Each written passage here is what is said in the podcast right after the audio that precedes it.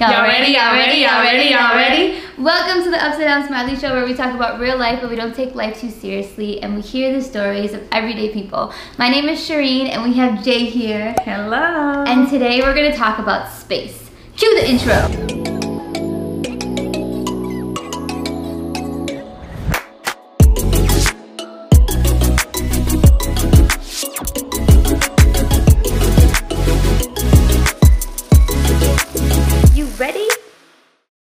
I feel like this idea of space feels like a very big concept. It is. What does space mean to you? Well, I feel like when I'm thinking about space, there's so many avenues that my mind goes towards. So first being physical space, like literally where I am and what I am inside, whether it be a room, a building, or even a certain atmosphere, my physical presence in that space. Then I think about it in terms of space, something that's not tangible, like time.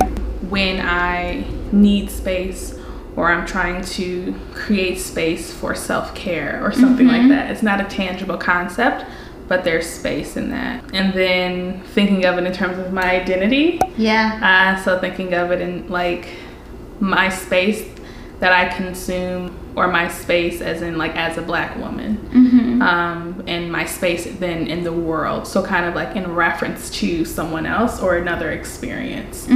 So I look at it in a lot of different ways. Yeah. And what's coming up for you when you're thinking about space right now? Wow, I think the main thing that's been coming up has been like asking the question to myself, and then trying to create more conversation around, are we mindful about our space? You know, how we take up space, whether it be truly being in a physical room and how we feel or are placed in that room, or to in reference to with other people. You know, am I taking up too much space, or is space not provided to me? Do I realize that like my space is kind of being diminished in certain exchanges or in certain shared, you know, communities? So I think now it's just like asking that question, like, you know, how often do we think about space? Understanding that the space we consume has an impact on those we encounter and on the world around us. I believe everything in the universe is connected. So it's really been coming up for me in a lot of different ways, obviously with everything going on, and with Black Lives Matter, and you know, really just having this kind of cry and call out to say we matter. The space we consume matters. Yeah. Our existence matters. And that's been, I was just telling a friend the other day how odd it feels to have to shout Black Lives Matter, because that's such a common sense statement, but it's not a common practice, at least not in the world and society, I should say, not here. It's not an intentional thing that everyone is going into the world with that intention. And I think when I think about space, I think about purpose. Yeah. Right? And so, you know, when you talked about physical space, like, you know, coming together with a purpose, we create space for people to feel represented, to be seen, to be heard. And then when you are coming into like a physical space, how you're contributing to the energy, and then how much space you're taking. And yeah, I feel like there's been a lot of conversation about not taking up too much space for, you know, black voices, or the Black Lives Matter movement. Right. And this word space keeps coming up, and I've been using it a lot more too. And I think it's interesting that you brought this up, because yeah, it's just a very big concept. It is. I don't know if it's something we think about a lot. I think something else that comes up is who has the right to space, and how that has to be dissected in terms of, well, what's the context? You have a right to your existence, for that to be seen and heard, and that the space you consume to be acknowledged. No matter who you are. No matter who you are.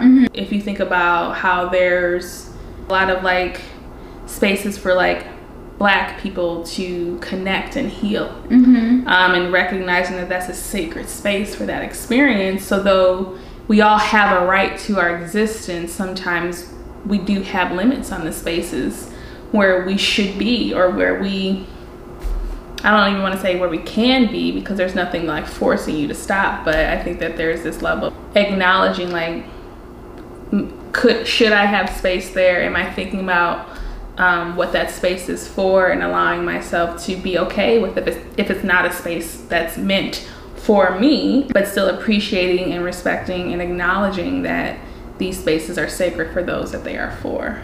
So that's just an example of one, but I think it's also like in differing experiences, like this, the fight for unity and collaboration and solidarity. But are we having a conversation around, even in solidarity, there's still a need for specific hyper-focused spaces for very specific experiences, because that type of connection can't be taught, it can only be lived. And I just see this kind of, there's like this little kind of battle brewing, I think, in some others, like in context, at least in arguments. That's how you see like all lives matter, and it's like, here, this is what we're talking about. You know, yes, that is a fact, however, obviously we see in terms of like society, in this space of our society, that it's not showing up that way. Yeah, and I think, you know, some people may be challenged with this idea of exclusivity, but I think when there's like a purpose or an intention tied into the reason for the more narrow focus, then you have to just kind of be respectful of that. I think it's just like being more conscious of the space that you're entering. How do you fit, and if you fit, and being okay with that. If we're thinking about how do I take up space, I can have good intention, and then I can take up space and have a negative or a hurtful or harmful impact. The intention is very important. Is it my ego that's making me feel like I should be here, or this is not okay because I'm not invited? One thing to think about is that spaces can coexist. You just have to keep the ego in check and, you know, think about the big picture. In solidarity, yes, can we coexist? You know, I think of it like a racetrack, right? And if we're all pushing towards the same end goal, we all have lanes, you know, and we all have individual fights that we are pushing towards. We have all these different things that are problematic or issues within our society that we need to address. From my experience, this is what's been happening, and therefore this is what I'm fighting for, because this is my lived experience that I wish to change. But that doesn't then mean I'm not allied, and not allied in the sense of a noun, but in the sense of a verb, allied to these other, you know, lanes, and showing up for these other lanes, and supporting these other lanes, and acknowledging them as their fight being necessary, and really connecting with them on that. That doesn't then mean I make their fight mine, but my experience put me in this route that I'm headed towards. But I can still coexist with these other kind of spaces, and I can show up in these other spaces as support when it's for me to show up. You know, sometimes they may have certain things that are just for their experience, and I respect that experience because I understand the need for it. Yeah, talking about space is a lot. Obviously, I spaced out. Conversation about space. I like how you said being an ally is more than just being a noun. It's an action, right? You have to do. Standing in solidarity is not just your presence or your positioning, it's doing things. Yeah, I think this idea of space is, I'd love to have people to have conversations about it, and kind of define what space means to you, and how has this time felt for you by, you know, seeing all these things happening. Have a conversation about it. Absolutely. Shameless plug, yes. So my organization, Fuse Her Fly, we do Tough Talks.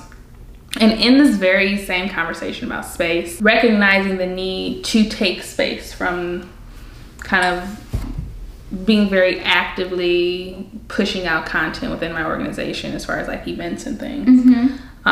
Because so much was happening that I, on a personal level, needed to get my mental health together. And then I started to really dissect, well, okay, what is this? Who is it really for? Like, what's the true purpose of this space that we're creating? And is that clearly seen in what we're doing? and seeing that there's some discrepancy there. So we are in the midst of our own restructuring, even with our mission, and just trying to take the time to make sure that our space is very clearly stated in terms of why we exist, why we're here. And that's even looking at all of our programming. So we had Tough Talks, which you were a part of, and transitioning that to be, one, mindful of this pandemic, two, mindful of the need for so many different conversations towards unlearning. So like rebranding to Tough Talks towards unlearning, and going to be having a lot of table talk conversations, start some dialogue within our communities about things like this, diving into some of the things that cause a lot of separation, for this at least, within the female experience. There's so many layers to what's required for us to truly have unity, to truly have connection. Coming soon, everyone.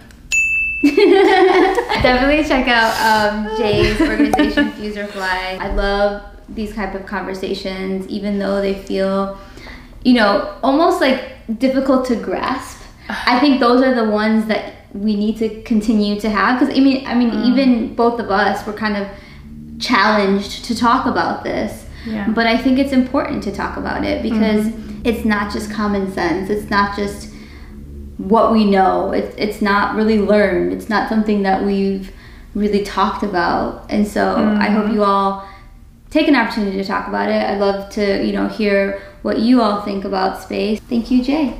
Absolutely. I appreciate you. We do this every single week, the Upside Down Smiley Show, where we talk about everyday things with everyday people, because everyday people matter. You can learn so much from people in your life and people you have easy access to. Yep. And so keep having those conversations. Thanks. Bye.